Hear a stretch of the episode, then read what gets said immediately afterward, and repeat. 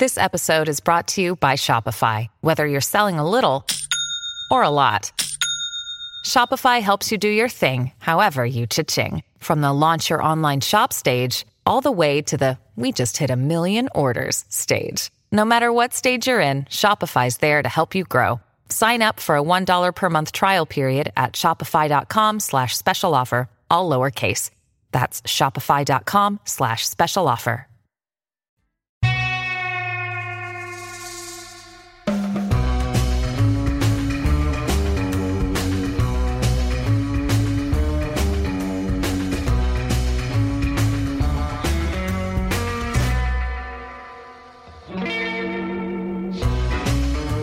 Hi, this is Gilbert Gottfried, and this is Gilbert Gottfried's Amazing Colossal Podcast with my co host Frank Santopadre, and we're once again recording at Nutmeg with our engineer Frank Verderosa.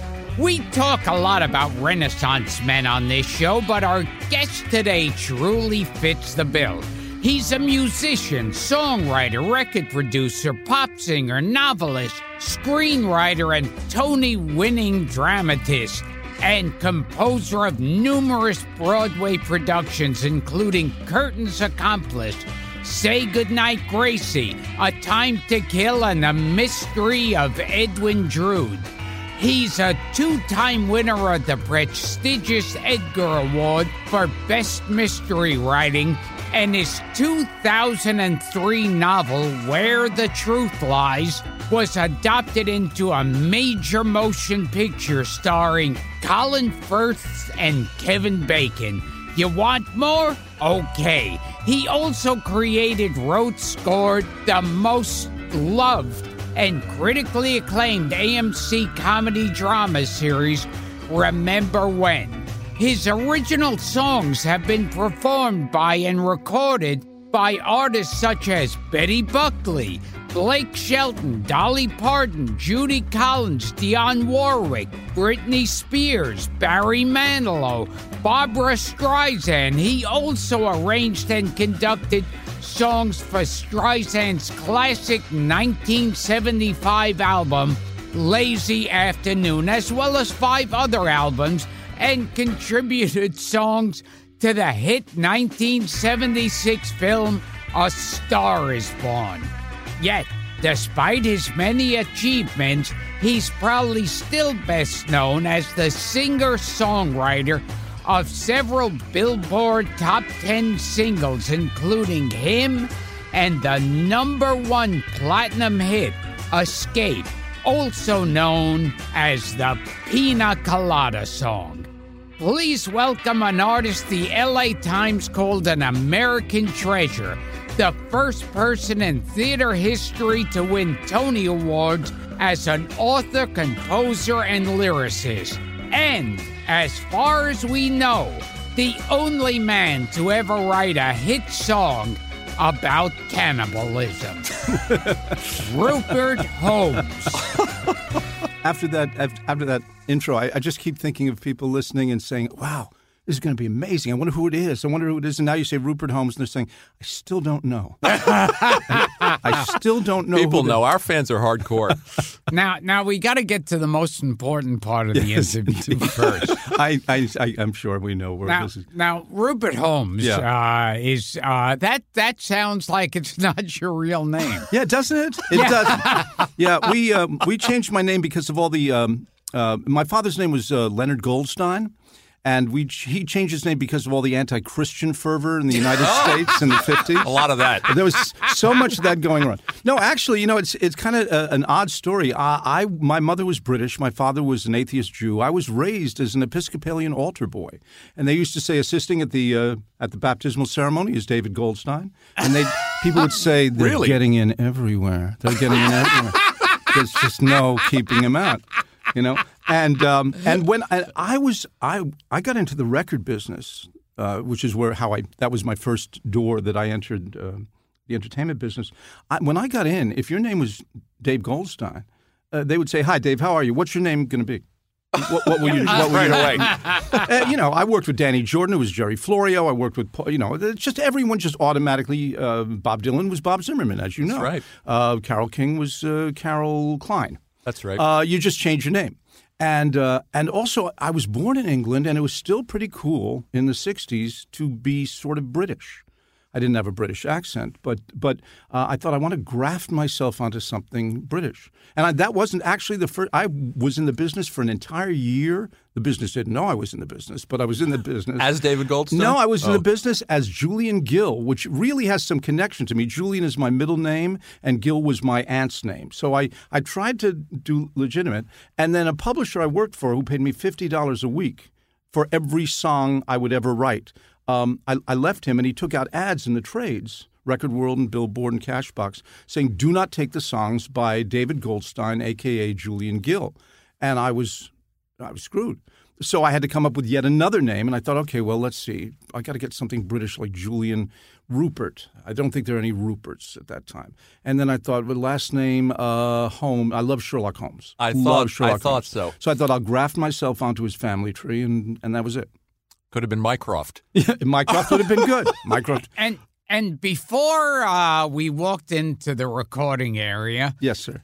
both of us got into a conversation about Son of Dracula. Yes, indeed. I, heard, I, I thought I heard John Carradine's name mentioned Yes. when the door opened. yes, indeed. Yes, indeed. You you um, you were mentioning that. Uh, can I? Am I allowed to say the Go- co- go right context ahead. about about? Yes. Uh, you were. Well, I'm. You know, I heard this story six minutes ago. You know it. Uh, Why yes. don't you tell the story? uh, uh, uh, my wife wanted to give our son a middle name with an A in it. Cause, Oh, uh, no. yeah. and so my idea was it should be Alucard. And it took me just a moment to remember that that is That's actually the name. Uh, I love this premise, by the way. It was in a movie called Son of Dracula, made in the 40s, with Lon Chaney Jr. as a rather kind of overweight vampire. he That's his favorite actor, Rupert. Be I- careful. I- Yes. Lon Fighting Chaney those, Jr. Those fighting Yes. words. Oh, he loves The them. Indestructible Man. Yeah. Oh, Oh. yes. The Indestructible Man. That's a great film. Oh, yeah, yes. I, Um, th- I think that The Indestructible Man is the earliest horror movie I remember seeing. Yeah, and it has Wow. an actor who goes by two names. Oh, I, I Kate- know it. I know it. I know one name is Max. Uh, oh, Showalter. Max Showalter. Showalter, Max Showalter, also known right. as Casey Adams. Adams. Yes. We've Yes. talked about him on this well, show. I think with his real name, Max Showalter sounded too German. Yeah, So he changed it. became Casey Adams. and he wound up. Uh, one of the last things he did was 16 Candles with Molly really? Ringwald. Yeah. Yeah, he was one- in Niagara. He was in the movie Niagara with. Marilyn Monroe. Right. And, And, he- the funny thing good. is, later on, he developed like to be a funny comic actor. yeah, he was really good at that. And but in that, he looks like such a great C dramatic actor. Yeah, yeah. He But- was. He he. he um, uh, by the way, we're not talking at all about me. I, I, I- how Hey, how has this happened? You. We're talking about Lon Chaney Jr. Okay, movies. Let me finish the Alucard. what I love about Alucard is that in the movie, Dracula decides to go to you know the, the logical place he would go to, which is New Orleans. Sure. You know, because of course. for the Mardi Gras. a Mardi Gras I don't know. fan. And uh, and he decides to disguise his name in a way that no one will ever be able to figure out. So he calls himself Count. Alucard, as if no one would ever like hold his name up to a mirror and Yeah. see it's Dracula backwards, right? See, but at least like John Carradine. Well, he was lean and hungry in all his movies. yeah. Oh, yeah. But but he was uh, Baron Latos in House of House of Frankenstein, and House of Dracula. Gilbert, House you're good. Dracula. He was Baron Latos. J. Carrol Naish was in that as well. Ah, yes, he was the Hunchback Daniel. Right, yeah, sad. And then, yeah, those were interesting. Those last two films, House of Dracula and House of Frankenstein, are really kind of fun. They try to get every monster Oh, in. yeah. And then they didn't know what to do, so Abbott, they brought Abbott and Costello in as well. And but Abbott and Costello did it much better. much better. It was actually kind of scary. Yeah. Yeah. We had a lady named uh, Janet Ann Gallow on this podcast. Does that mean anything to you? I, it probably will when you. It sounds familiar. I don't. I can't I place was it. I was the one screaming. He for wanted he wanted her on this show desperately. We tracked her down. She was a child star. She has she hasn't acted what in sixty years? Uh, So- yeah, something she like that. She was in uh, Ghost of Frankenstein Ghost with of Lon Frankenstein, Chaney Lon Jr. Chaney and Jr. Bela Lugosi. And and and Glenn Strange is the monster. uh, no, or no, that's no. that's Wolf uh, uh, that's meets the, the- Wolfman. yeah, Yeah, Lon, uh, Lon Chaney. Chaney is was the go- Chaney was the monster. Oh, monster. that's Lon Chaney was the monster. That's right, Yeah. Ghost of. Yeah. Right. And Yeah. she's the little girl who befriends the monster. Wow. There's no and other you tracked pod- her down. We did. Yes. No other podcast in the world would have Janet Ann Gallow on the show and a lengthy discussion about Max Showalter.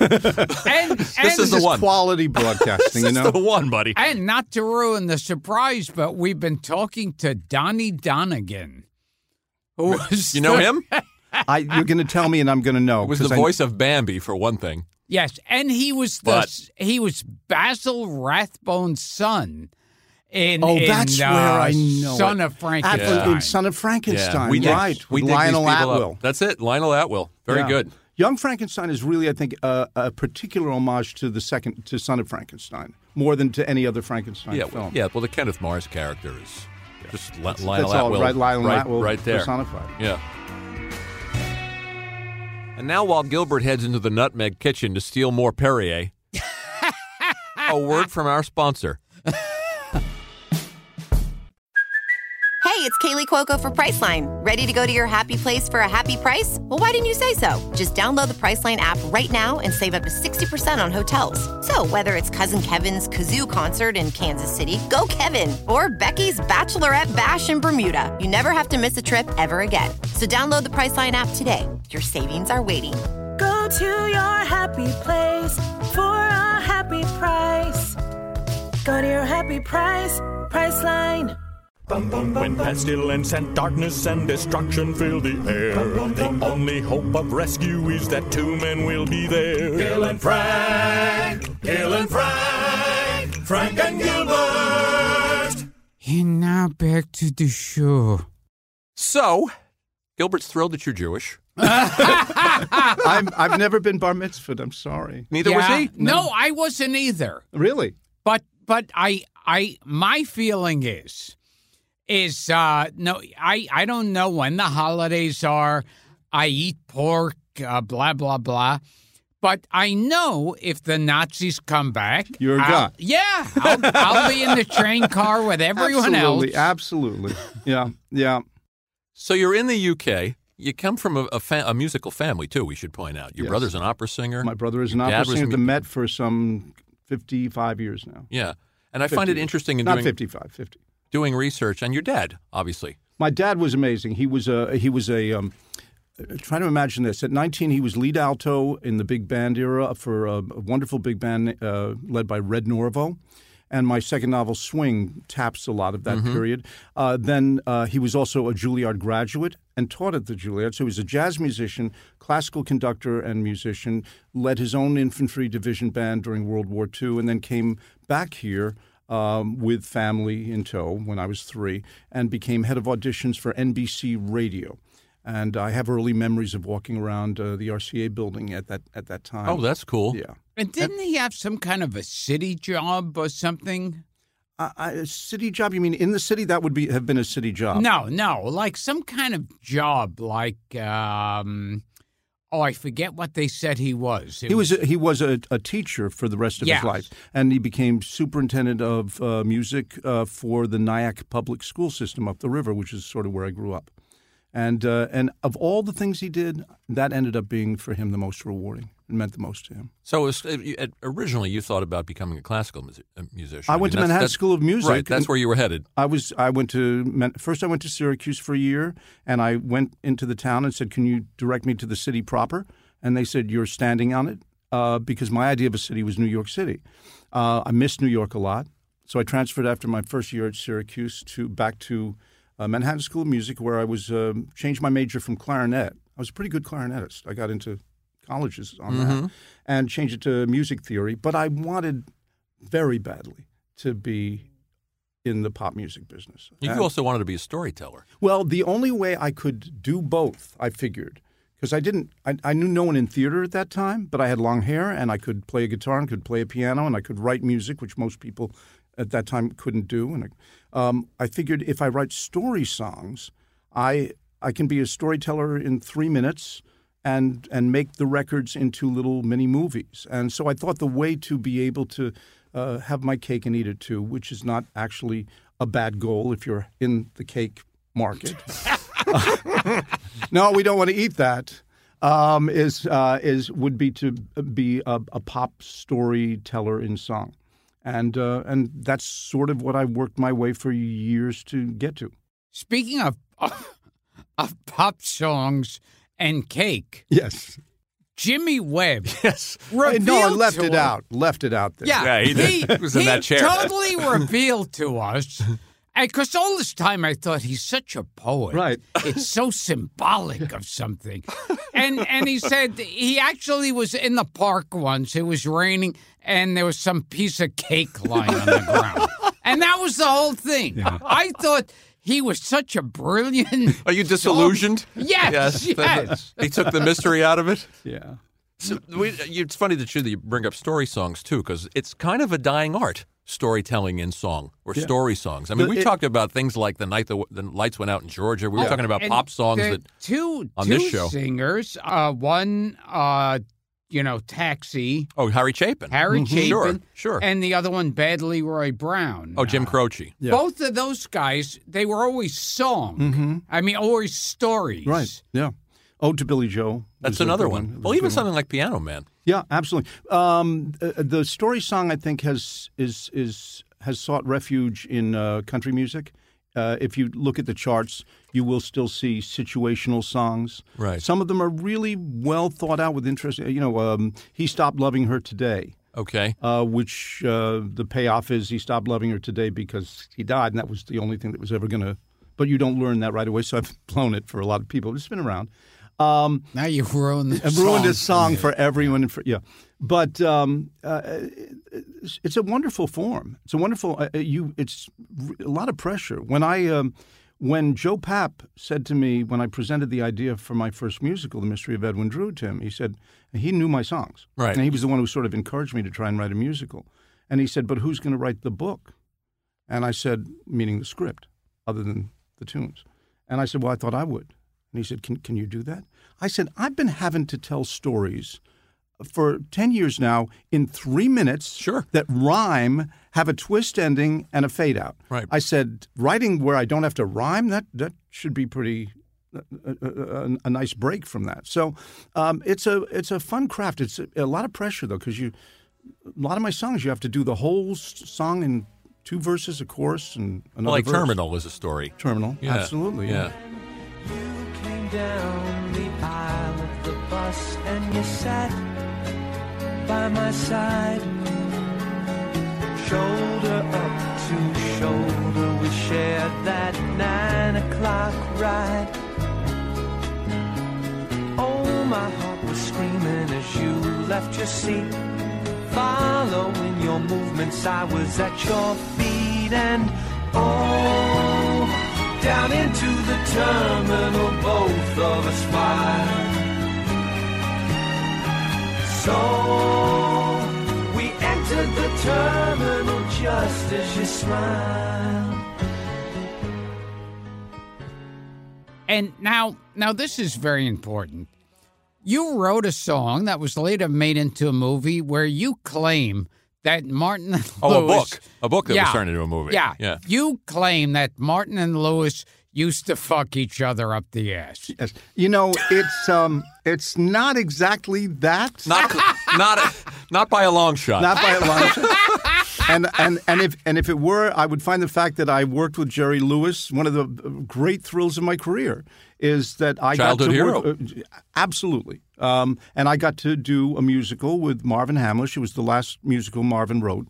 Um, uh, I did uh, the book and the lyrics. Marvin did the music, and we did a musical of the Nutty Professor with Jerry overseeing the entire production. And uh, I got to be um, buddies with my boyhood hero because when Oh, I was wow. growing up, when I was growing up, but pre Beatles, the two coolest people in the world to be were Martin and Lewis. There, there was no one And, cool. and they said they were as big, if not bigger, than the Beatles. yeah, in that well, day. they they had the screaming crowds outside the Paramount uh, Theater, and uh, and they were, and I remember when someone came up to me on the playground field on the blacktop and said, uh, Dean and Jerry are breaking up. And that was like until the Kennedy assassination, that was the hardest news I had heard. Really? It was devastating to us. We, we just thought, because it, it was, again, what you loved about the Beatles was the sense, an illusion, but a sense that there are these four guys. There's no one leader of the group, there's no front man, and they're buddies. And when they're not making this great music, they hang out together. And, and that just is so appealing. And you just had the feeling that Martin and Lewis would just always be hanging out and having, Yeah. and, and suddenly to find out that this Damon and Pythias relationship was uh, splintered. Um, it just felt really weird. And we, should, we should fill in for our listeners too. The the book where the movie was made with Kevin Bacon and Colin Firth. People know the movie. Yeah. The book- it was based on your book, but but you've said it's purely fictional. Oh, absolutely. You basically just you were you were intrigued with What the I- idea of a comedy Yeah. team and what I what I tried to base it on was the idea that no one really ever gave a proper account to the public back in that time as to why these two people who owned the world and were seemingly inseparable suddenly wanted to have nothing to do with each other. So I concocted a story about a, a similar duo, um, Vince Collins and Lanny Morris, who inexplicably split up, uh, and there's a, a a a woman who was found in a hotel in New Jersey, and that's the center. It's something to do with this woman that's found dead in a bathtub in a New Jersey hotel, and uh, and it's about a, a, a female reporter in the 70s who tries to unravel this mystery.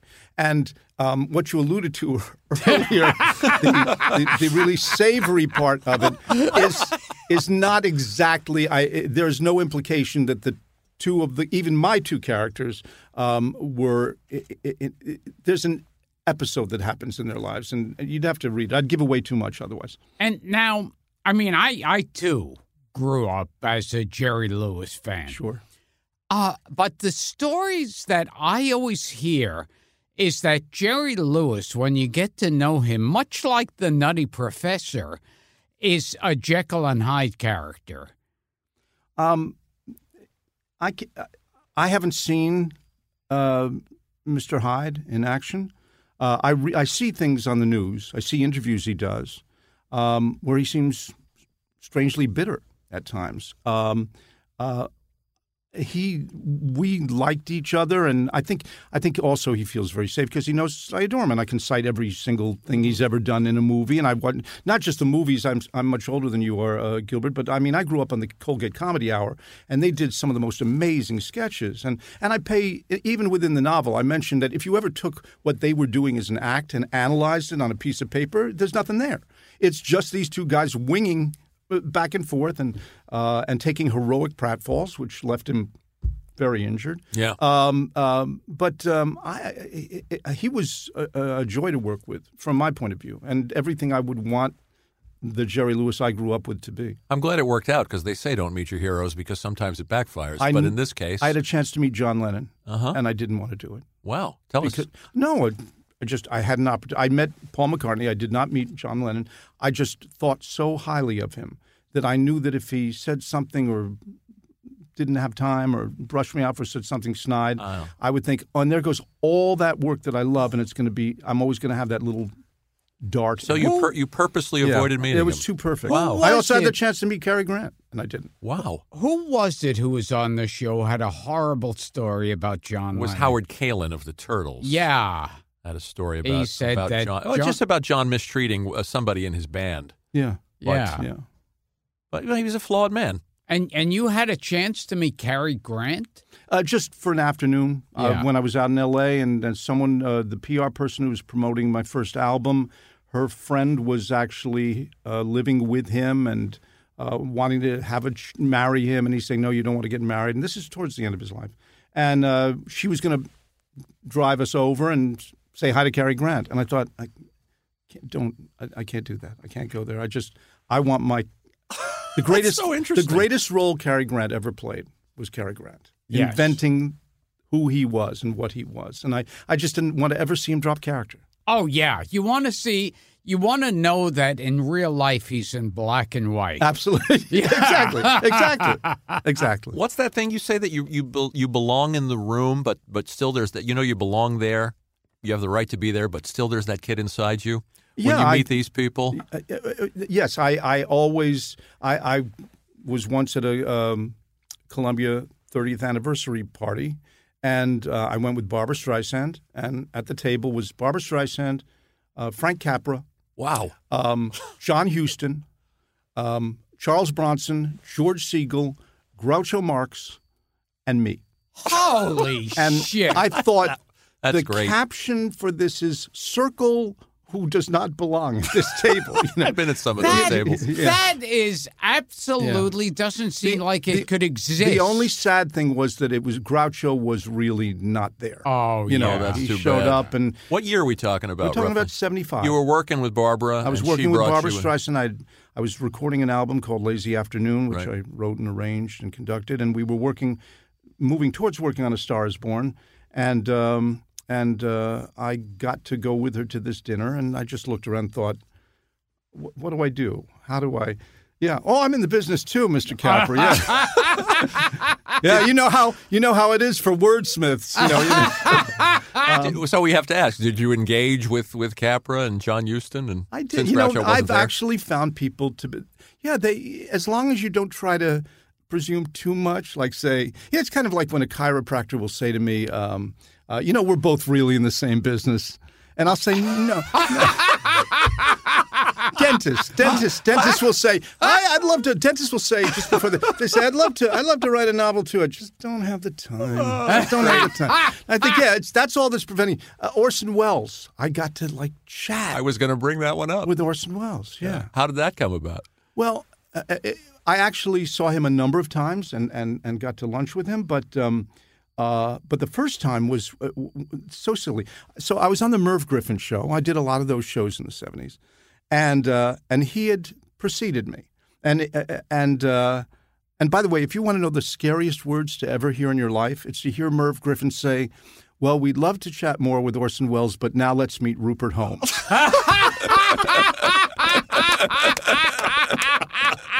Maybe maybe great. the most blood chilling words I've ever heard. Anyway, I'm so Merv's on at the desk. I'm next to him, and Orson has moved over to make way for me to the to my right, and. And so I'm sitting between Merv and Orson Welles, and it's sort of like being t- between a rock and a soft place, you know, and and uh, and and the soft place being, you know, Merv, and um, and I start to do an interview with Merv, and the questions I'm a- uh, the answers to the questions that I'm giving, I can hear televisions turning off all over America.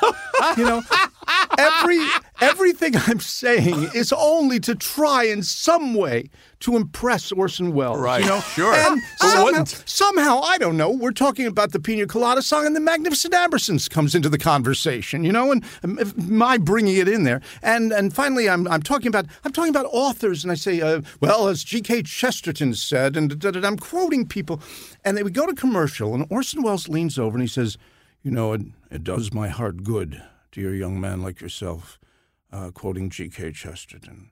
You know, um, H.G. Wells once told me that G.K. Chesterton said, and I'm thinking, so I'm hearing Orson Welles tell me what H.G. Wells God. told Wow. right about, about Ch- and and so we were fast friends. He did a, a magic trick on the show, and it involved lighting flash paper, and um, he lit it with a match from a box of matches that said Rosebud on it Oh, Oh, man. my and I God. I took it, and on the next commercial break, I said, "I've never done this. Could you autograph this matchbook for me?" So he drew a little drawing for me and wrote congratulations and all like that. And we ended up, for some reason, getting booked on on that show a lot. And um, got to talk about things. I once asked him. He was always in black in those days. Mhm, sure. And and I said, "Do you design your own suits?" And he said that would be like having an architect for a tent. And I thought, well, that's pretty good. Wow. Anyway, they were very voluminous. Yeah, suits, sure. Yeah. We had Bogdanovich on the show telling us some Morrison stories. He's not only. I was going to write a, a, a play. I met with him a lot. To, to we Uh-huh. were going to do a play about his life, and then there were certain parts of his life he simply didn't want to get into, which was fine with me, but not fine with the producers who were funding Uh-huh. it. But he is a remarkable impressionist of. Oh, he these- is. He can go in and out of Alfred Hitchcock. He surprised Cary us. Grant. Did He he, do it- it here on the show? Yeah, he Oh, did a yeah. killer Walter Brennan. Yes. He surprised us. We also learned that one of Orson Welles' favorite shows was Kojak. For real. Yes. Wow. Yeah, that made me happy because Wow. it's just because it's just completely random. Wow. the Night Stalker. He he. Oh, Kojak, not Coach, Kolchak. not Kolchak. Kolchak. Oh, Yeah. yes. Yeah, that would have been that would have been cool. Even better, right? Ko- Kojak. Darren McGavin's always been my favorite actor. you like um, Darren McGavin? Well, I actually do. Yeah. I actually do. He was Mike Hammer on TV in the early 50s. I, I remember one time seeing Darren McGavin at the Friars Club in New York in a bathrobe, asking me if I knew how to turn on the TV with a remote. For, he And- probably came from the steam room. He probably Yes, wasn't. yes, That yes. may explain some aspect of it- that, so we don't picture him quite as much of a bagman as we. Yeah, it depressed me. Did Yeah. it? Yeah. I used, to, I used to chat up Dennis Farina in the steam room at the Friars Club. Really? Also a lovely guy, a, He- a raconteur, I've heard people tell Yeah, me about s- him and say he was really nice. a sweet fella. So I'm going all the way back since I told you we jump around, Yes, and there's no rhyme or reason to this.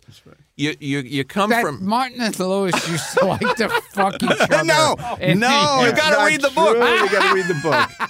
It's all explained three chapters and, from the end. And you know, I saw the movie, and when I think of a crazy Jew comic, I think Kevin Bacon. I know. Listen, can I tell you? Two, I just want to say so- about that movie. he's incorrigible. Let me, no, but let me say about those two guys in particular. Yes. That that um, I.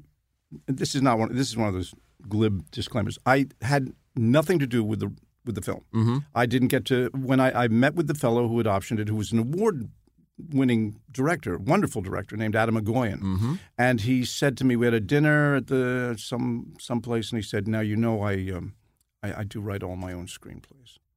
And I said, "Well, it's my first novel, and I thought in my mind the good thing is that it, when you when your novel is made into a movie, what you can always kind of figure out is the ration, uh, the the cover story on that is if they do it good, then they captured your brilliant novel, and if they do it lousy, then they screwed your beautiful novel. You know, um, so I went along with that, and I had nothing to do with the film. The film was made under a um, a, a tax deal where the entire cast had to be either British or Canadian, except for one actor, uh, Kevin Bacon, who's such a great guy, wonderful great guy, and he does a great job. But he's not trying to be Jerry Lewis Yeah. in the movie. Um, he was the sole American. Colin Firth was is suave and and again couldn't have been nicer to me. And he actually autographed my novel, saying, "I think this is a case where I am going to have novel envy." As the actor in the movie, That's That very I'm wishing, nice. wishing I could, and uh, and he was wonderful, but he's not Dean Martin. And then Alison Lohman, uh, who played the girl in it, is, uh, is as American as can be, but she happened to be born in Canada, and everyone else is from Canada or England. Uh, so it was not maybe. It isn't as if someone said we want two actors, any two actors in the world, to play these characters. It was kind of from a limited pool of people who were either British or could be the one American to be in the film. Wow. Yeah. It's a hilarious story, and I have many more like it. And and and this this story was that Martin and Lewis used to blow yeah, each yeah, other. exactly. No, Yeah. no, that was never it. Never. it. you should read the book. you were going back somewhere. You were saying going I'm going back. Yeah. Yes. Yeah, because I want to talk about things like you working with the Jackson Five and also the part writing a song for the Partridge Family and all of that cool stuff. What part of the, the, the fun thing I found in the research is you saying that you would have done anything to get into the music business, and you did. I did almost everything. I didn't do Some what gin- Martin did to Lewis. No. but Very good. See how we put that together, Gil? That's this circular little That circular nice. there. Jack Benny running gag number three. That was nice. So But Um, you wrote you wrote jingles and you did. I you- said yes to everything, and you know what? If you, I was, com- I had no way into the music business, and so my, um, I was eighteen, and my philosophy was just say yes to everything, be exploited, let people take advantage of you. Um, somewhere you will find a niche, some opening that you can get through and get one toe in. Much like Martin and Lewis. yes, sorry. so so um, the um, so uh, like in the first year of my career, I did the marching band arrangement of Oye Como Va. Um, I did the high school band arrangement. The most thankless job in the world. You got to write like 48 pe- parts, do all your own copying, and you get $300. Did the concert band arrangement of ha- selections from Hair. I did the piano vocal folio for the Charley Pride songbook, Did You I Think found to that. Pray? Wasn't there a Frosty the Snowman job? I did a marching band arrangement of Frosty the Snowman. You try to think how many people are marching in in. I, Does it and come I, up a lot? I also did Jingle Bells Rock. Well, if you're going to find yourself in the snow, I guess the Lane Parade or whatever it is in, in L.A. or something, you could do it. Um, uh, but I did every job, and and people found that I was willing to arrange songs for fifteen dollars or things. So I did everything. And my first job in the business um, there was a an actual job and not just me doing things for people. Uh, about a year in, I got a job at Lou Levy Music, a guy who would uh, run Leeds Music, sold and then opened a new company. And I was uh, the comp- I was a combination uh, uh, errand boy and songwriter. And I and I got fifty dollars a week. And I later learned that if I had only been the errand boy, I would have gotten seventy a week. so and and he and Lou said to me, "Got this act uh, that someone is pushing, and uh, um, go to the Apollo Theater and, and check them out and see if they're any good because you're the only you're the you're the future of this country, which was bad news for this country. Um, you're, I was the only person under fifty in the in the company."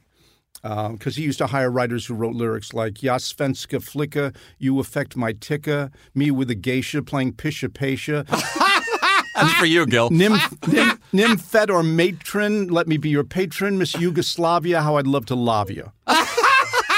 And this that wasn't me. Those aren't my lyrics. That those were lyrics written by one of the great lyricists of all time, uh, who wrote the song "Tenderly." But anyway, uh, he said to me, "Go to the Apollo Theater because you're the only one who would even dare go up there." And I went to the Apollo Theater and saw the opening act on a 15 act bill. When you're the opening act at the Apollo Theater, um, you are only that much above being the person who sells popcorn in the lobby. It's the lowest, you know, that's it. And it was this family called the Jackson family. And there was this boy who was five and a half or six, and it was Michael Jackson. Incredible. And I came back and said, "This just." Didn't he stand on your shoes? He walk? did later. Yeah. I'm, I'm, I'm, I'm getting. Yeah. He, he said. He said. I said. I think they have incredible potential. He said, "You go out there. I'll pay. You go to Gary, Indiana, and visit them. It's all set up with their manager, who had them. Uh, they had a record on a label called Steeltown, not Motown, Steeltown, and um, and so I flew out to Gary, Indiana, checked into a Holiday Inn there, went to their home. They weren't home. Asked around. I went to the south side of Chicago where they were performing. I saw Joe Jackson. We made an appointment. I came back the next day, came to their home, and I spent three days in the home of the Jackson family. And Michael Jackson was doing that thing that kids do, as you mentioned, where um, they they put their feet on your feet, and then you have to walk around the room with the, them walking on your feet. And um, and they were terrific. And I taught, I think Jermaine, I taught him how to play bar chords. And my thought was that they could maybe do some um, contemporary versions of some young standards. And I got back to New York. Uh, Most of your listeners won't know what I'm referring to here, but but I said, Mr. Levy, I, I think they're willing to sign a recording contract if you'll pay for it. And he said, we're going to have them redo all the Ink Spots hits, which was, you know, kind of even then as Uncle Tom as it could get. And so that never happened. But I did get to meet Michael Jackson and work with him. And I even then thought, I wonder what kind of childhood he's going to have because he was already just he was an incredible performer even at that age. Wow. And that was when I was like, I don't know, 19. You were also, as a teenager, you were you were conducting. You were working with people like the Platters and Gene Pitney. Yeah, you were I- conducting and arranging at, Yeah. at, at that tender age. Yeah, I was um, um, uh, the the good gigs like Gene Pitney. That didn't come till I was about nineteen, uh, and I was attending Manhattan School of Music, and my teachers would sometimes be on my sessions. And they would, at the end of the session, say, "Well, sure, hope you'll think of me again sometime." I'm thinking, "You gave me a D yesterday, and and I and you're on my session." Gene Pitney was a terrific. I remember in 1969, everything was going right with the world. The Mets looked like they might win the pennant. Uh-huh. And I was doing Gene Pitney recording sessions and pl- uh, the and sessions with the Drifters and the Platters and um, and with strings. And I even started getting paid for some of this. You know, And, so and Gene Pitney. One of your favorites. Uh, yes. And maybe we can sing this together if we both know the words. which one? Town Without Pity. Uh, I, I, I, if I could do the keyboard part for you, I can't do it. Uh, you'll have to do it alone. We don't have a fucking keyboard. Do, do- but sing an a cappella. Okay. Come on. when we stop to gaze upon a star, people talk about how bad we are. How can anything survive? How can we keep love alive when these little minds break us in two? No, it isn't very pretty. What a town without pity can do. And What's your verdict, Rupert? It's uh, it's wonderful. I noticed you were crying. I was, I was, I'm just looking. I'm fumbling for my my handkerchief. It's a tear. It's you know, and you know, if only he could have been here to hear you sing. It would have meant so much to him, Gilbert. And, and you know, I'm not saying you sounded exactly like him, but but and yet in your own way you captured him. Yeah. Um, he was he, He was gets the range of the song. It's he not gets, the, yeah, Yeah. yeah, Um, and um, um, he was a cool guy. Um, he, uh, God bless him. Uh, did I just? That's a showbiz thing. I just God bless. God bless him. He should only have a. So um, he invested his money, unlike any other like rock star of that period. Not rock star, pop star. Um, in uh, I, th- I think I talked with him at the time that he had put a lot of his money into apartment buildings in Europe, and he was doing just fine, and he didn't need the gig to be recording. And what I loved, he the only guy who would have done this in the late '60s. He showed up for his recording session in a, a, a three-piece suit, you know, with a vest, nice snug vest, and a tie, a knotted tie. And when he did the session and sang, he never un- loosened the tie. He never took Wow, off the nice jacket. old school he showbiz. never took off the vest. He was just, and uh, uh, he, that, was, uh, he was a class act. He was a real class act. The song, one of the songs on the session he was recording was a Clairol hair. Was it She Lets Her Hair Down? She lets her hair down. She walks barefoot through the meadows early in the morning. Early in the morning, and we did another one called "Where uh, All the Young Women," which was kind of a poor man's uh, "Where Have All the Flowers Gone," and he sang the first line, and he went, um, "All the young women, where were they going? Where were they going?" And the producer, who was thick, said, uh, "Gene, you're saying where were they going? Uh, it's where are they going?" And Gene said, "Oh, okay." He sang it again. He went, "All the young women." Where were they going? Were- He said, Gene, Gene, you keep saying, where were they going? It's where are they going? You're saying it in a silly way. And Gene goes, oh, okay. And he takes a pencil and he makes a note on the lyric sheet that he's holding. And he goes, all the young women, where were they going? Never changed. It's, it came out that way. But I like that he made the note yeah. with the pencil. He took direction. I think when, if we ever get Paul Shaffer back on the show, and we should, he's got a Gene Pitney story. Oh yeah. yeah. So, It- oh, what did you write for Barry Manilow? I wrote a song that I think One of uh, my Barry, favorites. Well, yeah, uh, he's actually done it on two live it's, albums. on the, it's on the first live album. Yeah, and it's on the one in London as well. Um, i- it's kind of interesting because I don't know if he knew its derivation. Um, i- it's a song called "Studio Musician," and it's about the all the brilliant musicians that we heard on records back in the '60s and '70s. These were people who were masters of their craft, and they would show up for a three-hour session, sometimes sixty within a half hour, and they would be geniuses on a record, and um, you would never know their name.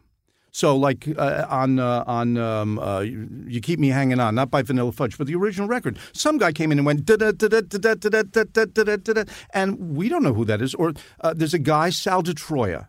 Who knows his name? And he he played dun dun dun ba boom ba boom ba boom boom ba boom ba boom ba boom ba. Everybody's talking at me. He's the guy who came in, saw C major written on the chord. He could have played anything he wanted, and he went dum ba dum ba dum ba dum ba dum boom ba dum ba dum, which became a lick that suddenly showed up in in uh, uh, gasoline commercials, and he was the one who played it. And almost every hit record had somebody doing something that was amazing, and it was just a guy who was showing or a woman who was showing up and getting sixty dollars for the gig, and the record would be a hit, and that was an integral part of it, and you would never know who they Two, were. two documentaries come to mind: uh, "Standing in the Shadows of Motown." Yeah. you get to see who some of those people are, and also the Wrecking Crew documentary. Oh, yeah. the recent one, which is great. Yeah. I mean, let people know who Carol Kaye and, and Hal Blaine are. They don't know all of them. Tedesco, they know the bigger names. But And these people, guys like that, I, you know, they thought that's a job. Yeah, They, they, don't- they weren't geniuses. They didn't think of themselves as geniuses. they were they were pretty amazing. Yeah. and, and uh, um, I, I got to work with Carol and uh, and Hal Blaine out on the West Coast in my first my very first professional recording session. I was doing an album with Dr. Ben Casey with Vince, Vince Edwards. Edwards. Oh, Vince- wow. Vince Edwards grew up with my dad. Did he really? He did. Yeah. Wow, Yeah. here in, in, in New, York. Now, Yeah, now you know the story Brooklyn of kid. Uh, Ben Casey, don't you? No, Uh oh. Can you clean it up? was it him and no. Martin and Lewis? Was yeah, it- yeah. Oh no, but he No, no, did. I'm He was. He did walk out on an episode of Ben Ca- Ben Casey that. Jerry Lewis was directing. really? I never knew that story. Yeah, That's he- good stuff. He got pissed off at Jerry Lewis. Wow, Vinny Edwards drove to California with my dad really? Wow. for a future show. Yeah. Wow. Played the title role in a film called Mr. Universe. Yes, But indeed. years later, Jerry Lewis said in some article that he he really understood why Vince Edwards got pissed off, and and he said that Vince Edwards was a fine actor, Yeah. and so he was actually nice about it. Yeah. I got to I got to do an album with him when uh, this was uh, uh, very just after I left Lou Levy. I got a job at a at a, a record company on the on the Sunset Strip, and he was the first artist where I went into a studio and recorded ten songs with union musicians and my arrangements on the stand, and uh, and it was great. And I uh, got back to New York uh, thinking this was the beginning of my future. And uh, the union in L.A. said uh, these checks for the we've got your checks for the Vince Edwards sessions, you as the arranger, uh, but we can't send them to you because you owe dues on them. And I said, well, just take the dues out. They said, we can't take the dues out. They're checks. You've got to be deposited.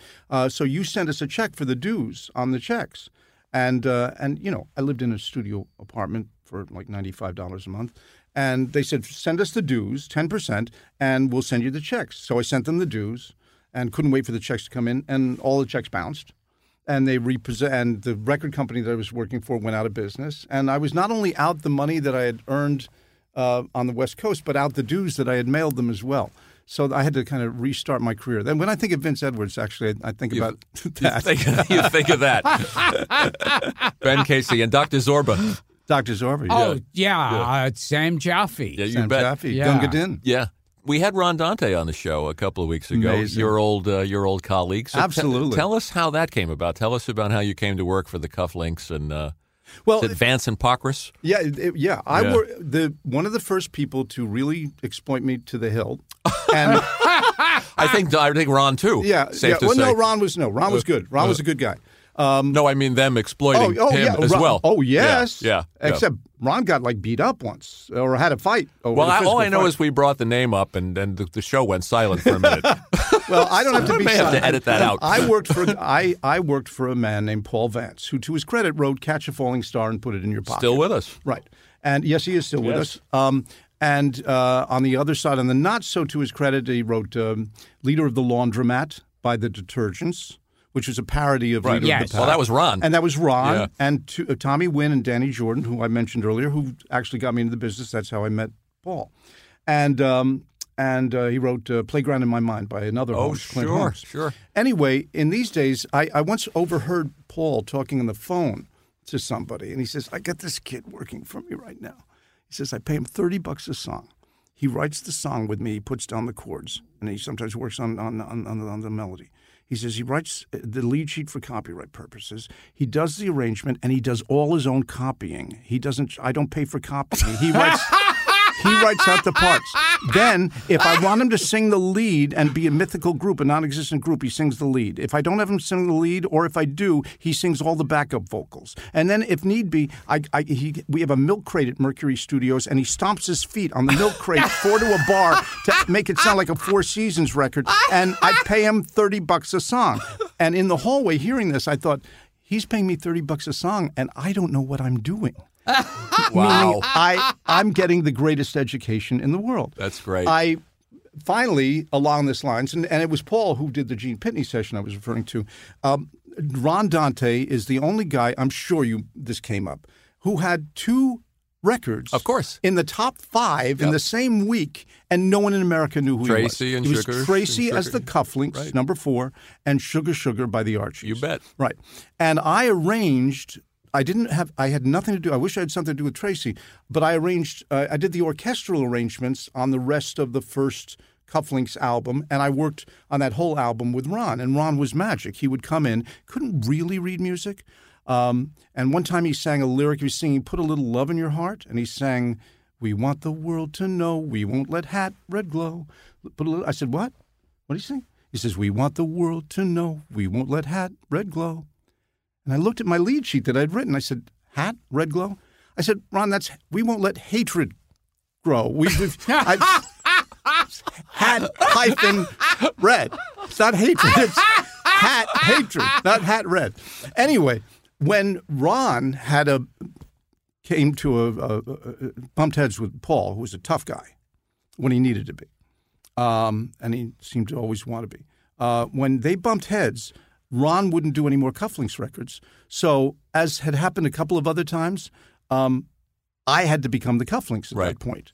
So I then did the second Cufflinks album, doing all the vocals for now getting maybe forty bucks a song, and uh, and all the string charts and all, and playing piano on the dates and conducting the session.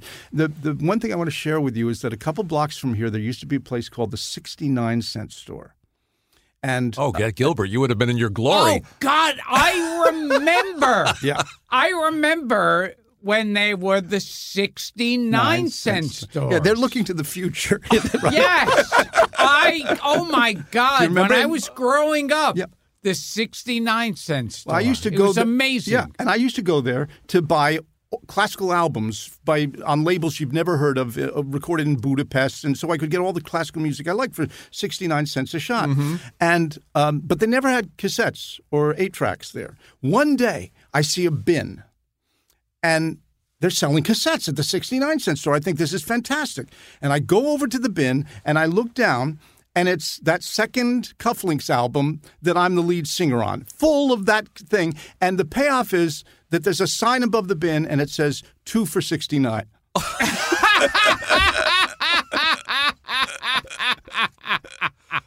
See, if I if I found that album in a, in a, in a, in a store, not even a 69 cent store, any store, I'd be very excited. Yeah, yeah. Well, I was, I, was- I was thrilled, but uh, um, and, and we got onto oh yeah, Ron Dante, and then I, that's how I became the Cufflinks for a Right, while. the and I became a lot of other groups. And what was what really turned things around for me was that Epic Records, seeing that I was doing all these records as n- groups that didn't exist. What you did is you recorded a, a song that someone thought would be a hit. You put a name on the record. Saying it was a group, the Moccasins. Uh, there's, uh, Well, Tony Burrows was the the king of that. With Yeah. White Plains and uh, what was it? Uh, Great uh, records. Edison, Founda- Ed- the Edison, Lighthouse and Foundations right, and- right. yeah, all that stuff. The stuff. one that did uh, what's that? What was that novelty song they did too? I'm trying to think of it. Anyway, Uh, give me that ding. give me that ding. Give me Yeah. that ding. Oh, yeah. geez, Yeah, yes, all yes. the same Yeah, people. yeah. And it was all the same, you know. And sometimes we do five songs, and and he Paul would make a deal to sell five different groups to five labels. And if the record didn't do anything, so goodbye to that group. But if it became a hit, then it was. Uh, they had to actually form a real cufflinks at one point because they were doing well enough to be on TV, but it didn't have Ron Dante or me in it. And they showed up to do a show called Music Scene, which was on against Laugh-In. And um, and they said the record doesn't sound like the record. Oh well, the lead singers quit and all like that. But Epic Records wanted me to be one of those, to do a, a group, a non-existent group for them, writing my own stuff, not with Paul Vance, just on my own, and with a fellow named Jeffrey Lesser. So I had this deal to do four non-ex- uh, groups, uh, and it was going to be for a group that was going to be called Rosebud. And I made this one song called Terminal, and I thought when I went into the, the session, you better record something you actually care about soon, because it's wonderful that you're getting into the business and making connections, but you, you've got you, you haven't made a record that you actually believe in. It's always been someone else's idea of what would be a hit, and um, so I rec- I wrote this song called Terminal, which was a good song. One of my favorites of yours, oh. and it's on the first record, widescreen. Thank you, on Right. widescreen, Yeah, right. yeah. You brought it back. Yeah, well, th- thanks. Um, and uh, the label heard it, and they said, uh, "We don't want to put this out as a mythical group. We want to put this out as you." And I said, uh, great, but I've always promised myself that if I was going to use my own name, put my name on the record, and it's me, and I live or die by that, um, it would have to be on an album. It couldn't be just a 45. And they said, We don't know about that. We're not ready to make that kind of commitment. We- And I just said, I got to play tough on this. And about a week later, they called and they said, All right, all right, all right. We'll put out an album that you can do, and we'll give you $45,000 to make the album, and, uh, and it'll be you on our label. And I made this album called Widescreen, and I put everything I'd ever wanted to say in a song on it, and and each cut had a different Oh, yeah. orchestra. It's I- ambitious. it was very ambitious, and we spent every penny and then some of the budget. And the people who said, "Okay, you can make the album," had left Epic by the time that the album was ready to be released. So I was on a label that had no idea why I was on it and it was a critical success. It was got some amazing reviews and top ten of the year and stuff, but no one heard it. And if you, they only print ten thousand copies, you're not even in the running for Well, failure. somebody important heard it. Right? Yeah. And somehow, and there's a story in that too, but somehow uh, a copy of it got to Barbra Streisand, and I had this amazing day in my life where Barbra Streisand got on the phone with me and said, "Hi, I've listened to your album, and I." Like these songs, and I see you do your own arrangements. I'd like to record some, and maybe you should fly out and do the arrangements for me. And and um, I thought it was the worst Barbra Streisand impression I'd ever heard. I, it didn't sound anything like her, not even funny at all, you know. And uh, it wasn't really until I got a, a first class airplane ticket to fly to L.A. that I actually began to let myself buy into the fact that it wasn't one of the most elaborate pranks uh, of all time. There's a great line where you say, "Go ahead, Gil." Oh no, I was just going to say because you hear another person you hear bad stories about. What was Barbra Streisand like to work with? Well, ag- again, she was she went out on a limb to pick me. I wasn't the choice of the la- the label didn't say we've got this new wunderkind for you to work with. She said to the label to Columbia, I- "I'm going to work. My next album is going to be done by this guy, and he's going to and and she sort of went made a commitment to that. Um, she couldn't have been more gracious to me. The first session we did together at uh, it was at happened to be at Capitol Recording Studios because that was the only studio we could book. Uh, she handed me a little note that said, "Rupert, don't be frightened. You're the best." That's nice. and uh, and and she was um, really amazing. She is also uh, demands a lot from herself and expects everybody to be on that level. like you, Gil. Uh, I felt so bad. I didn't know that we were going to all be in tux, and Gilbert's in tux. Yeah, he's got a cummerbund on. And I, I just wore a casual outfit. There's a great line where you were sitting. I guess you were sitting in her house, and she was putting on your record, and you said to yourself, "So this is what it's like when your life changes." Yeah, absolutely. Yeah. Uh, the first day I actually met her in person, she picked me up. She was driving a, a, a Mercedes where you could smell the leather from two blocks away. It was so new. Great. And uh, and she picked me up uh, because, like Gilbert, I do not drive. So it's like I didn't love that. To, I'd love to. I'd love to meet you, uh, Barbra, but uh, can you pick me up because I don't drive. Right, it's a great way to start a Oh, yeah. relationship, right? And uh, she picked me up and she said, before we go to start rehearsing some songs, uh, I've got to see a rough cut of Funny Lady um, over at the uh, 20th Century Fox lot because it's it's not a 20th a Fox film, but my man, um, Ray uh, Stark has his office on the Fox lot. So um, she drives there. And to get to this particular screening room where she's going to see the rough cut of the sequel to Funny Girl, uh, we have to drive under the New York elevated subway set from Hello Dolly. Wow. So I say, okay, so let's see, let's take inventory here. I'm being chauffeured by Barbra Streisand in a convertible, driving under the set of Hello Dolly to go see a screening. And, you know, like two nights ago, um, it was, should I supersize that? Things change fast in the business. Very fast. So Very I want to recommend to our listeners is the, the songs you wrote on that album. Uh, My Father's Song is beautiful, Thank you. and also Letters That Cross in the Mail. Story song. Very, Yeah, very. a story song. Yeah, there you go. very much so. Yeah, beautiful. And you wrote one for her um, for, for, for A Star Is Born with our with our friend Mr. Williams. Um, well, Paul has done this show. Uh, yes, um, I. I've often I've turned to Paul. I don't think he'll mind me repeating this, but I said to him, "Do you remember that great night back uh, when we were over at uh, Patty Farrell's house and we were having dinner?" And you said to me, and he said, Does this, "He said, did this happen in the '70s?" he doesn't remember. he says because I, I- I don't remember anything of the '70s, and this was the '70s. Um, what happened actually? Uh, how can I tell this very quickly? Um, I had written a number of songs for the movie, and one For of the, Star Is Born. For A Star Born, Yeah. right? Uh, this is after I finished Lazy Afternoon, which had four of my tunes on it, and then I'm writing some more, and I wrote.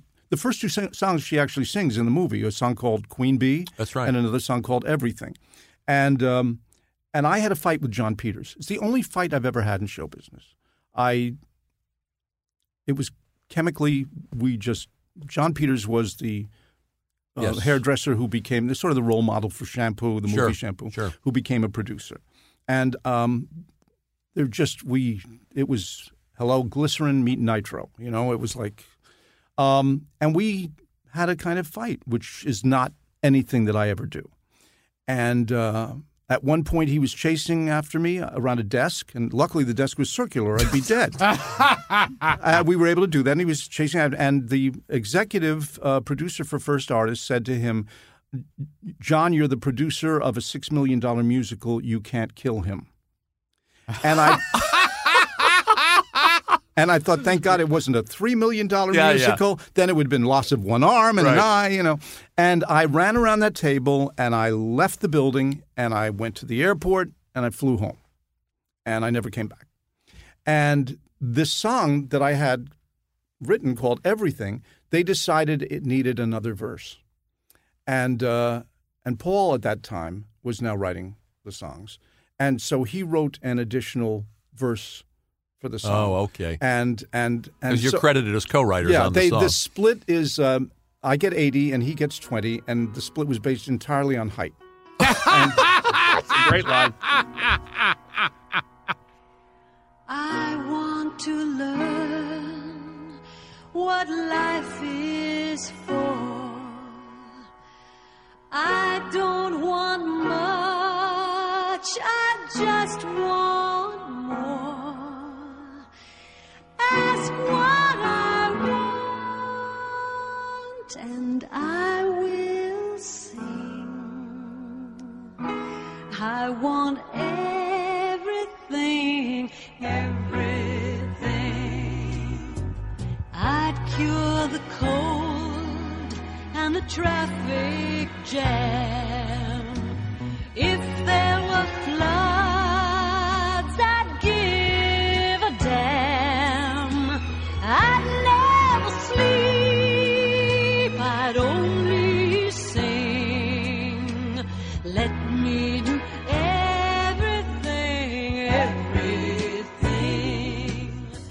Like I remember Paul Williams told a story around that stories. time He has period. great stories. oh, he is. He's a great. And and he said he was doing a TV show and and Michael Caine was there. And he went over to Michael Caine and said, "You know, I just want you to know what an honor it is. You're just such a great man and I I look forward my whole life to meeting you." and Michael Caine said, "Are you out of your fucking mind? you stayed at my house for a month." Oh, I can believe that. Oh, I can believe that. We've had Paul's been on this show, and then we've had other guests come on with their Paul Williams stories. really, yeah, Yeah. yeah. Jimmy Webb had a few choice ones too. Sure, I'm sure. yeah. Tell we we put it in the intro uh, about uh, Timothy. Yeah, And you have to tell Gil- Gilbert is fascinated, and you know I'm surprised you don't know this song because we've done the About cannibal. well, yes, we we did we do a we we do a one hit wonders little mini show, Sure, and uh, sure. we we Yeah. we we mentioned Timothy, and he wasn't familiar with the song, the pop song Can, about cannibals. can you sing some of this? sure. I, I, I will sing it to you if I uh, do. I have time to tell you yeah, the story. of course. Okay. So, uh, and I will sing it to you in the course of, of telling you this story. And, and by the way, it's something to really look forward to.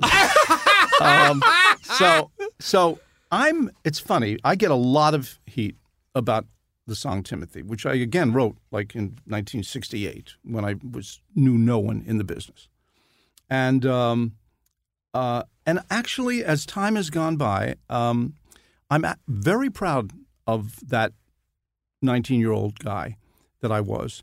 Um, and I have to give him credit um, for being a, a tail that somehow managed to wag a dog. And um, here's the story um, I I made a friend in one of my early demo sessions of a a, a nice uh, guy uh, named Michael Wright, who was an engineer, junior engineer at Scepter Recording Studios at 254 West 54th Street on the fourth floor, where Dionne Warwick uh, recorded uh, a lot of her hits.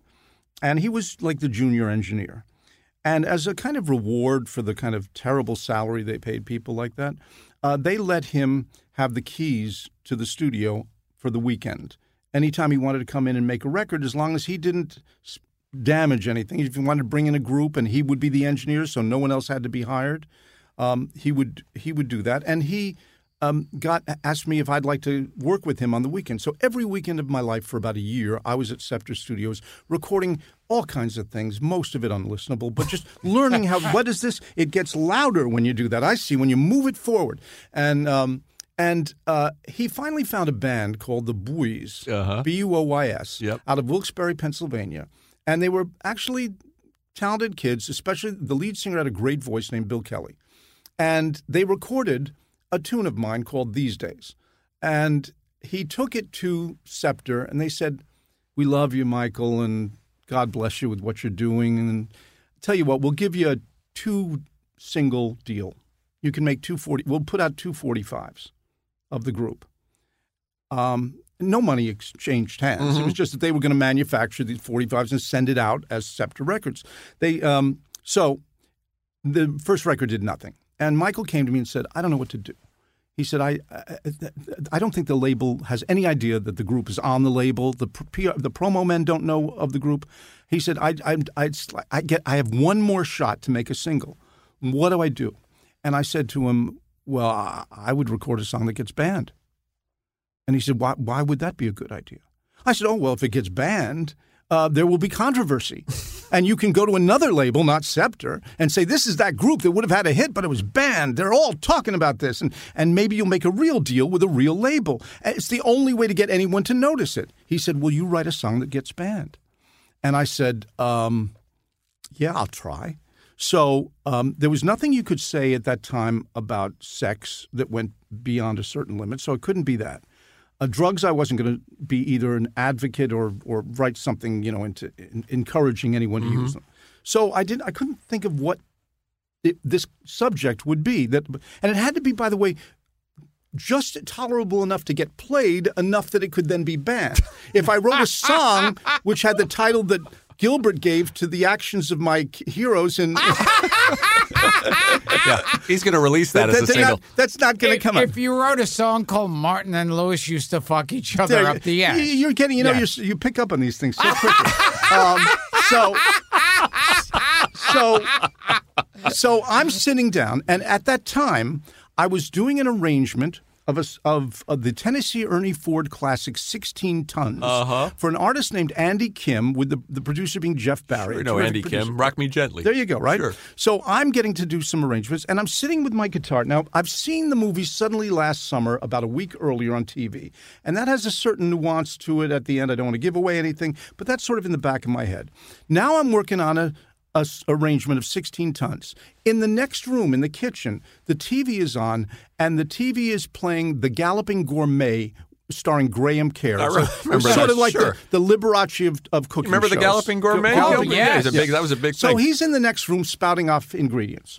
And I'm doing 16 tons, and I go, Some people say a man is made out of mud. A coal man's made out of muscle and blood. Muscle and blood and skin and bones. Um, I said, It sounds like a recipe. Muscle and blood and skin and bones bake in moderate oven for three hours and top with Miracle Whip, you know, or something like that. So I thought, wait a second. Cannibalism in a mining situation of course. that might do it. That's hilarious. So I write a song about three boys who are trapped in a mine. And it goes, and I'm using, and I use the exact same feel I was using for 16 tons. Not the same chords, but the same feel. And I go, trapped in a mine, what had caved in, and everyone knows the only ones left was Joe and me and Tim. When they broke through to pull us free, the only ones left to tell the tale was Joe. Significant pause, and me. Timothy, Timothy, where on earth did you go? Timothy. So in the story, it's it's it's the classic thing of uh, as in Spellbound, as in the movie Mirage, where the narrator knows they've done something terrible, but they don't know what. Hungry as hell, no food to eat, and Joe said that he would give sell his soul for just one piece of meat, water enough to drink for two. And Joe said to me, "I'll take a sip, and then there's some for you." Timothy, Timothy. Uh, Joe was looking at you. Timothy, Timothy, God, what did we do? I must have blacked out just around then because the very next thing that I could see was the light of day again. My stomach was full as it could be, and nobody ever got around to finding Timothy. Well, we put out this record, and it starts to go up the charts two digits a week. And what happens is that radio stations start to play it. It has a good groove. The kids like it, and um, and the radio station, the DJs aren't listening to it because they're smoking a cigarette while the record's playing, and they suddenly catch and they say, "Wait, what is this song about? What? What? This is a, uh. they ate him." So they- and they pull it off the air, and the kids call in and say, "Why did you pull the song off the air?" And they say, "Because it's disgusting." and, and that, if you want to tell a kid not to listen to a song, because so the kids start clamoring for it. And it went inched up the chart. Scepter says we've got we're trying to b- break the new Dionne Warwick single, but there's this record out there called Timothy, and they're saying it's on your own label, and it's just rising by its natural. They're just and we got to 17 on in Billboard, and we the reason you have never heard it, Gilbert, is no station in New York, no reputable station would ever consider playing it. So uh, it, you, to hear this song, you would have had to be in the deep South, Florida, you know, Midwest. That was where it was a hit. And we could never. But the wonderful thing was Scepter made up a rumor Oh, oh artificially oh, that's great. to try to get that last, those last stations to play the record and get it into the top ten. They said, "Oh, Timothy's a mule." Right. It's such a it's cop so out. funny. It's it's almost like uh, springtime for Hitler. Yeah. Yeah, you mean, I- yeah. People think, and, and, and look, th- I, I at no point in the lyric ever suggested that, that cannibalism is a thing you should try. You know, just maybe just once, but try it. You know, live.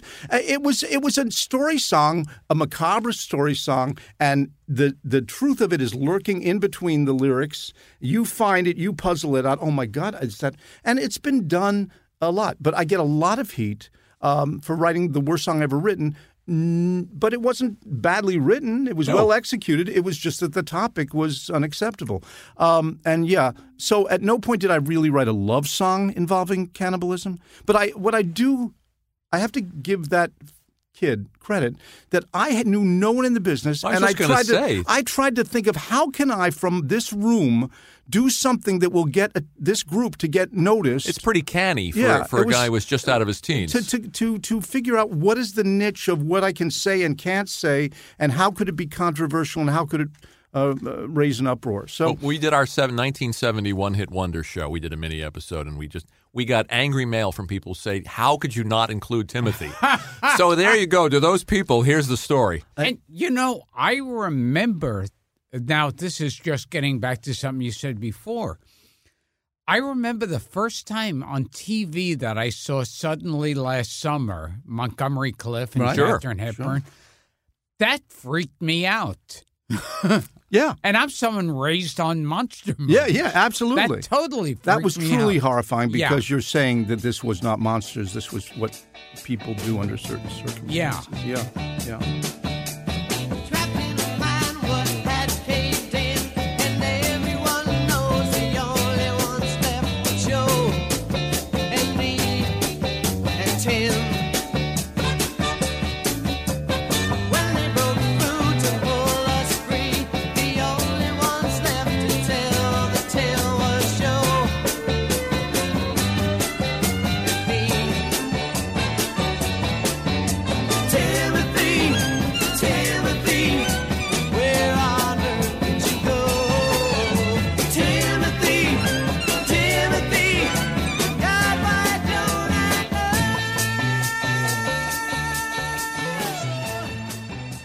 Okay, so as we alluded to in the intro, Rupert, in rapping, you know, where, you know, Martin and Lewis. you know where I'm headed. Uh, there can only be one destination.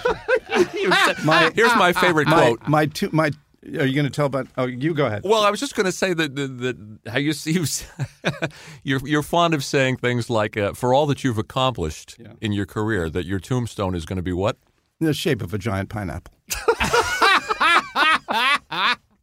I love the fact that you had to sing the Pina Colada lyrics to get on a plane because you didn't have an ID. I didn't have an idea, and I actually did the song, and they and they the, insanely accepted that as ID. I love that. Yeah, it's true. This was before sad events. Sure, life. sure, and sure. Before we get to that, Nate, you're a monster fan. I'm, uh, I'm a fan of many things, and monster movies and horror movies is one of them. Okay, so what are some of your favorites? Well, I I I fell in love with the Hammer, all the Hammer. Oh, you like that stuff, the Christopher Lee. Well, I and love the gu- I love the uh, the set dressing, the, the that one they bought. I love the fact that they bought themselves a mansion in every movie. It's always that same uh, uh, Oh, yeah. mansion, you know. Uh, uh, the, the the the I love all the Universal incarnations of uh, uh, Frankenstein, Bride of, Son of, Ghost of, Yeah. Meets the Wolf Man. So much fun. House of. They're just That original Mummy is so good too. Oh, the, the oh, yes. first Mummy, Karl Freund. That for well, Yeah, yeah, he yeah. was on his own plane. Yeah, yeah, yeah. That stuff. And- he went for a little walk. yes. You should have seen his face. Fabulous stuff. And and Karl Freund, both the Mummy and the original Dracula, did this trick where the eyes light up. yeah, yeah. And I don't know. I mean, back then they didn't have the special effects. So I think they actually just shined two lights would do in that. their eyes. Yeah. I found an interview with you, if I have this right, where you were in some movie theater in Syracuse and you were seeing a, a Roger Corman double bill of. Yeah, but I was running Masque a of the Red Death? But I was I saw a double bill of Masque of the Red Death and Tomb of Ligeia, There you go. and I was Written running, by Robert Towne, by the way. Yeah, Yeah. Uh, Corman. Yeah, ex- in those ex- days. he was Sure. like many of the people that I got to meet. He exploited, exploited the best. very Oh, well. yes. Yes, he did. Yeah, Yeah, I we, love. had, we had both Roger Corman and Bruce Dern. oh, on I the show. would have loved to. And and we also had ah fuck, watch me forget his Joe Dante. Uh, no, no, the actor Oh, we had Dick Miller. Dick Miller. Oh, Yeah, wow. bucket of blood. That's, Who- yeah, bucket of blood. in, Yeah. in Di- with Dick Miller in the Terror the terror. because nobody he said he admits he and the people who wrote the Terror have no idea what the plot Of course, this movie absolutely. was. Walk on the beach. Walk on the beach Yes. for long periods of time. And then the castle gets a flood and everyone dies. And Dick Miller, basically, at one point, he's got this eh, in totally fucking insane scene Yeah. where he has to dramatically explain what has been going on in the movie, and it makes less sense Like, when even he like- explains. You know, I always feel like he was reading it off a, like a teletype or something. It was just coming in. Of the, Yeah. Here's what the, the, your, your your listeners, if they don't know, The Terror is this incredible film. If I get this wrong, please correct me. But uh, uh, Roger Corman was making what comedy of terrors? I think Uh, he came. one of Roger them, The Raven, maybe? Raven, the Yeah. Raven. A- anyway, he came in early. This never happens in movies. Yeah. He came in early and slightly under budget. That which has never happened in the history of filmmaking. You're always running late and you always run over. Sure. He had like three days left, so he said, "We'll make another movie." And by Yeah, the I way, think it- and yeah. we have Karloff under contract and we have Jack Nicholson under contract. And so they made a movie in three days called The Terror. Correct? That's the Which one. I'm I talking- think it was. Was was it the terror that he only made because it was raining and he couldn't play yeah, tennis? He was he had he was He had the supposed sets to play up. tennis with some of his friends. Right. There was a rainstorm, and he said, "All right, we'll make a movie today."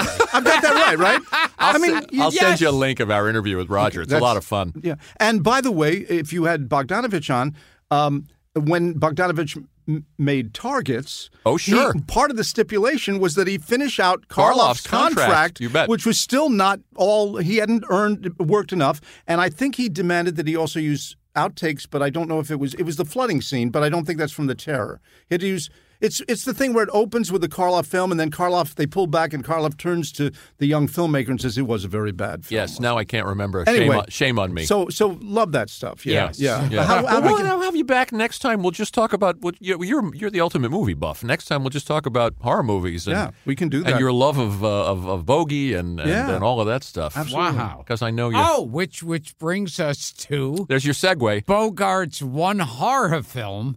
Doctor X, the mis- return of Doctor Yes, X. A return yes. of Doctor Okay, X. not Where, bad. where With the- Bogart's he's got in that like streak. He's got a skunk-like yes, streak in his hair. yes. He's like like uh, uh, eh, yeah, and he's got like white makeup on. And a white streak in his hair, Yeah. like a David Bowie. Wait a minute. The, look. ama- the amazing Dr. Clitterhouse was No. not a uh, horror film. no, no. Always wondered about that title. Well, you know, Bogey gives us a segue here. Uh, Okay. Uh, Rupert will know where I'm going. Are you up for being tortured by? Uh... Oh yeah. Oh, okay. Here we go.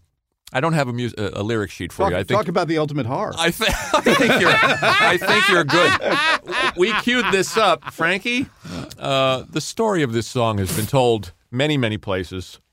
It had to do with Martin and Lewis. No, but it, No. Rupert's Rupert's going to tell us how it had something to do with Bogey originally. oh my God, very good. I, I, for real, you want me to go? I, do you have time for yeah, me? we're going to sing, but you could tell us. The, you can you can tell us quickly how it how the. I'll have to lyric tell you very quickly. Yeah. Okay. Uh, what you have to understand is I had a track for which I had no lyric. How that happened is an entire story that we would have to do another time. We'll do it But next but time. but um, I had it was the night before I had to record the vocal on a track with a pre-existing melody, but I had no lyric, and so I wrote a lyric at 1 a.m. and went to the studio uh, to sing this lyric, and the chorus went if you like Humphrey Bogart and getting caught in the rain. There you go, Gil. Original Oh, lyric. Wow. And uh, you, you think sometimes about how your life, for better or for worse, can hinge on something you did like that. Yeah. And we've all, I'm sure, had moments where we said, if I had just gone there, I wouldn't have. Did your life ever change because of a momentary decision you made, Gilbert? Oh yes, yeah, yeah. it was it was when when I was on tour with Martin and Lewis. I was I was referring to Twitter. Oh my God! Yeah. Yes. All right. But- but okay. go on. All right. Back to so Rupert. I'm standing on mic. I'm about to sing the song, and and I've got the lyric in front of me, and I think now this couple in the song they're looking for an escape because the title of the song was "Escape." There was no, and um, I said I've done so many movie references. I just I- maybe that's getting a little, you know, a little too monochromatic here. It's just uh, so what this couple what they want is to get away from their the, their normal lives and uh, and and and sort of as if they were on a vacation in the islands. And I thought, well, when you go on the islands and your first day of your vacation, you would never order on the beach a Budweiser. You would never say, I'll have a Budweiser. You always want to have something that demarcates the fact that you are officially on vacation. You're in the islands. So I thought, what are the escape drinks? And I thought, Mai Tai, daiquiri, pina colada. I'd never had a pina colada in my life. And I said, let's see. If you like Humphrey Bogart, no. If you like pina coladas, I said, okay, pina coladas.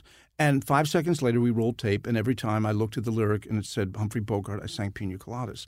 And which caused me to then later add a kind of tropical instrumental break in it to make you feel like you're in the islands, which I would never have added if it had been about Humphrey Bogart. So the song eventually, the label came to me and said, you know, you've written this song about people asking for this song about pina coladas, and you call the song Escape. Can we put make it Escape parenthesis the pina colada song? And I said, compromise my artistic integrity. And they said, they said, yeah, well, it won't sell. I said, okay, it's the pina colada song.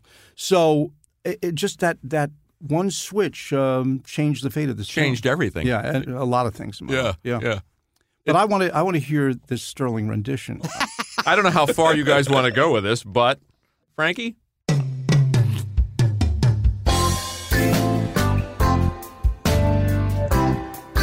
this is a karaoke version. Yeah, Yeah. this isn't mine. I'm sorry. right, here we go. I apologize. Without shame. I was tired of my lady. We'd been together too long. Like a worn out recording of a favorite song. So while she lay there sleeping, I read the paper in bed. In the personal columns, I'm laughing because I know what's coming up. Yeah. There was this letter I read. Take it.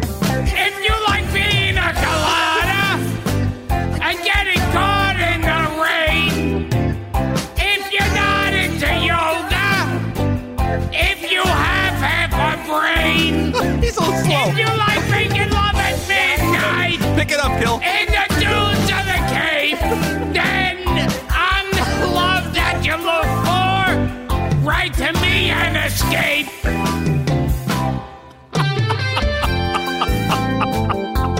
oh, Lordy.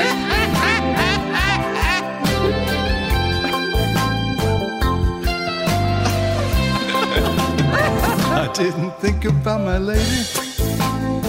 I know that sounds kind of mean, but me and my old lady had fallen into the same old dull routine. So I wrote to the paper, took out a personal ad. Try not to laugh. Sound great. And though I'm nobody's poet, I thought it wasn't half bad. I'll tell you what half bad is. Yes, I like pina coladas and getting caught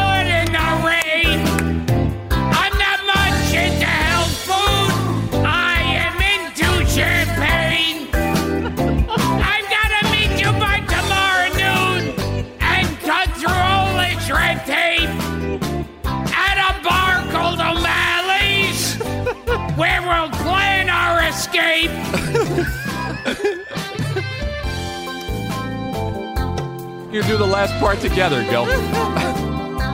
but don't drown Rupert out.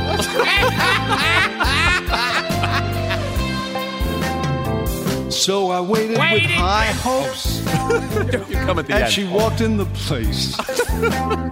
I knew her smile in an instant. I knew the curve of her face. It was my own lovely lady, and she said, "Oh, it's you." Then we laughed for a moment, and I said, "I never knew." That she liked pina coladas and getting caught in the rain and the feel of the ocean and the taste of champagne. If you look like making love at midnight in the dunes on the Cape, you're the lady I look for. Come with me and escape. And in the category of song-ending careers, the nominees are wow.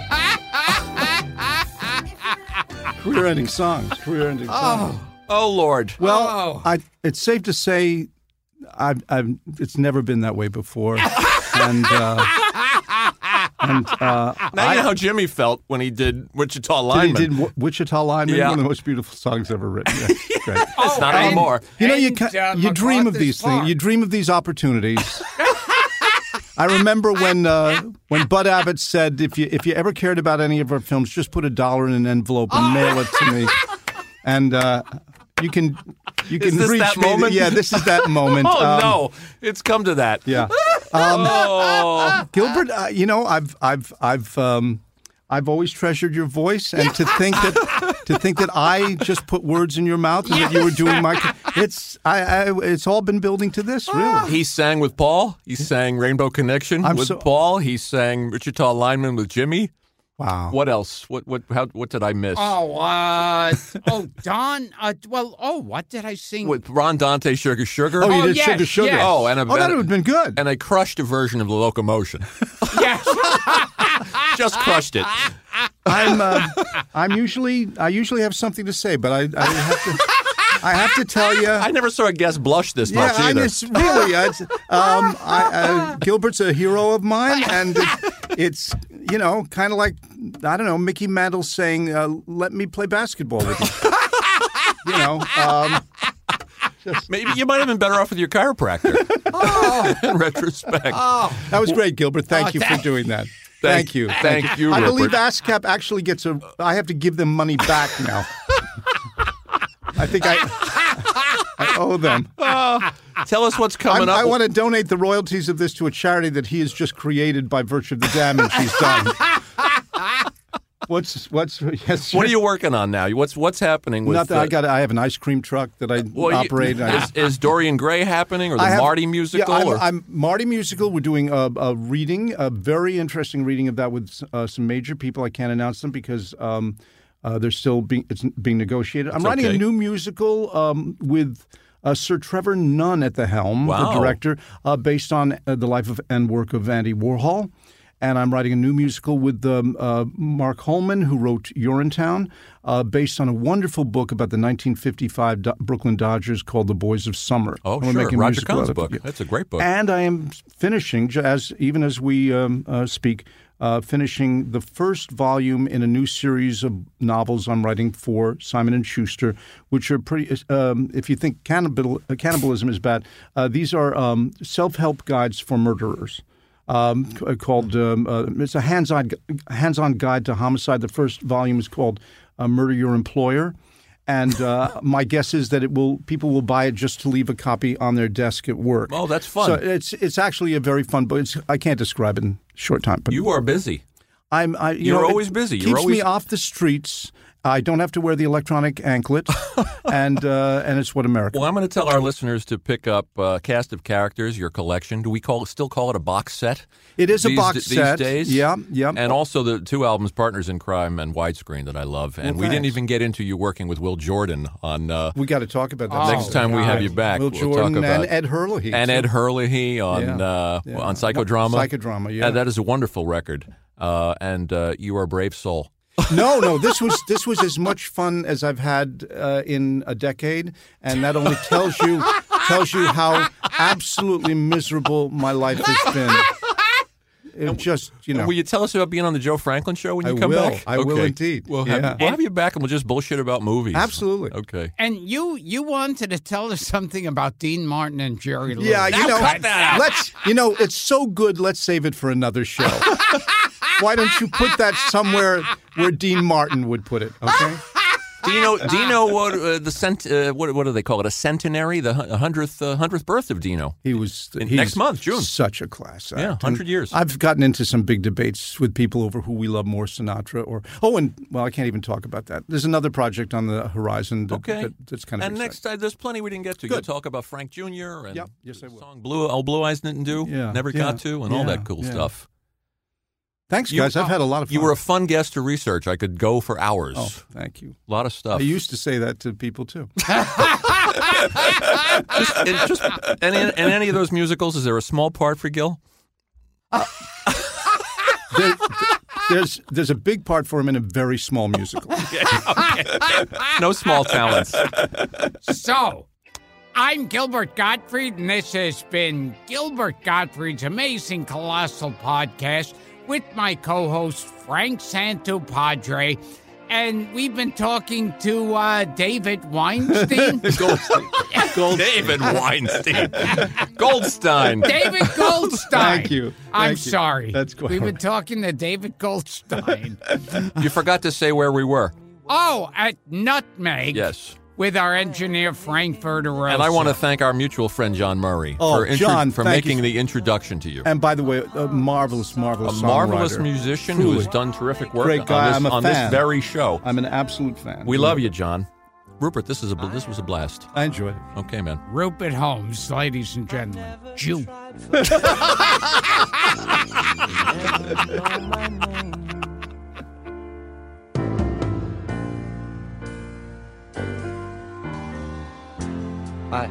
the strings that enter softly, or three guitars that glitter gold. I am the thousand trumpet lines that were an afterthought, intended as a way to get a dying record sold. I never ride the road. I never play around. I play what they set down. I'm a working musician,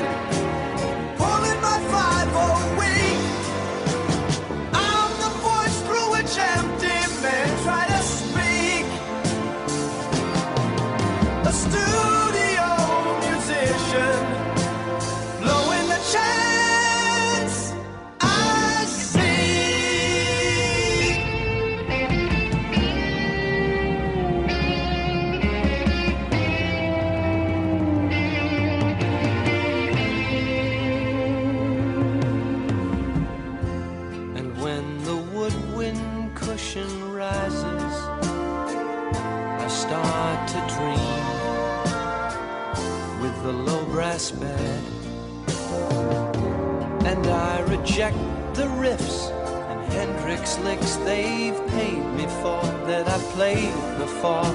Instead, they want what I hear in my head. But I'll wake to horns. The drummer calls to me. We're up to letter D.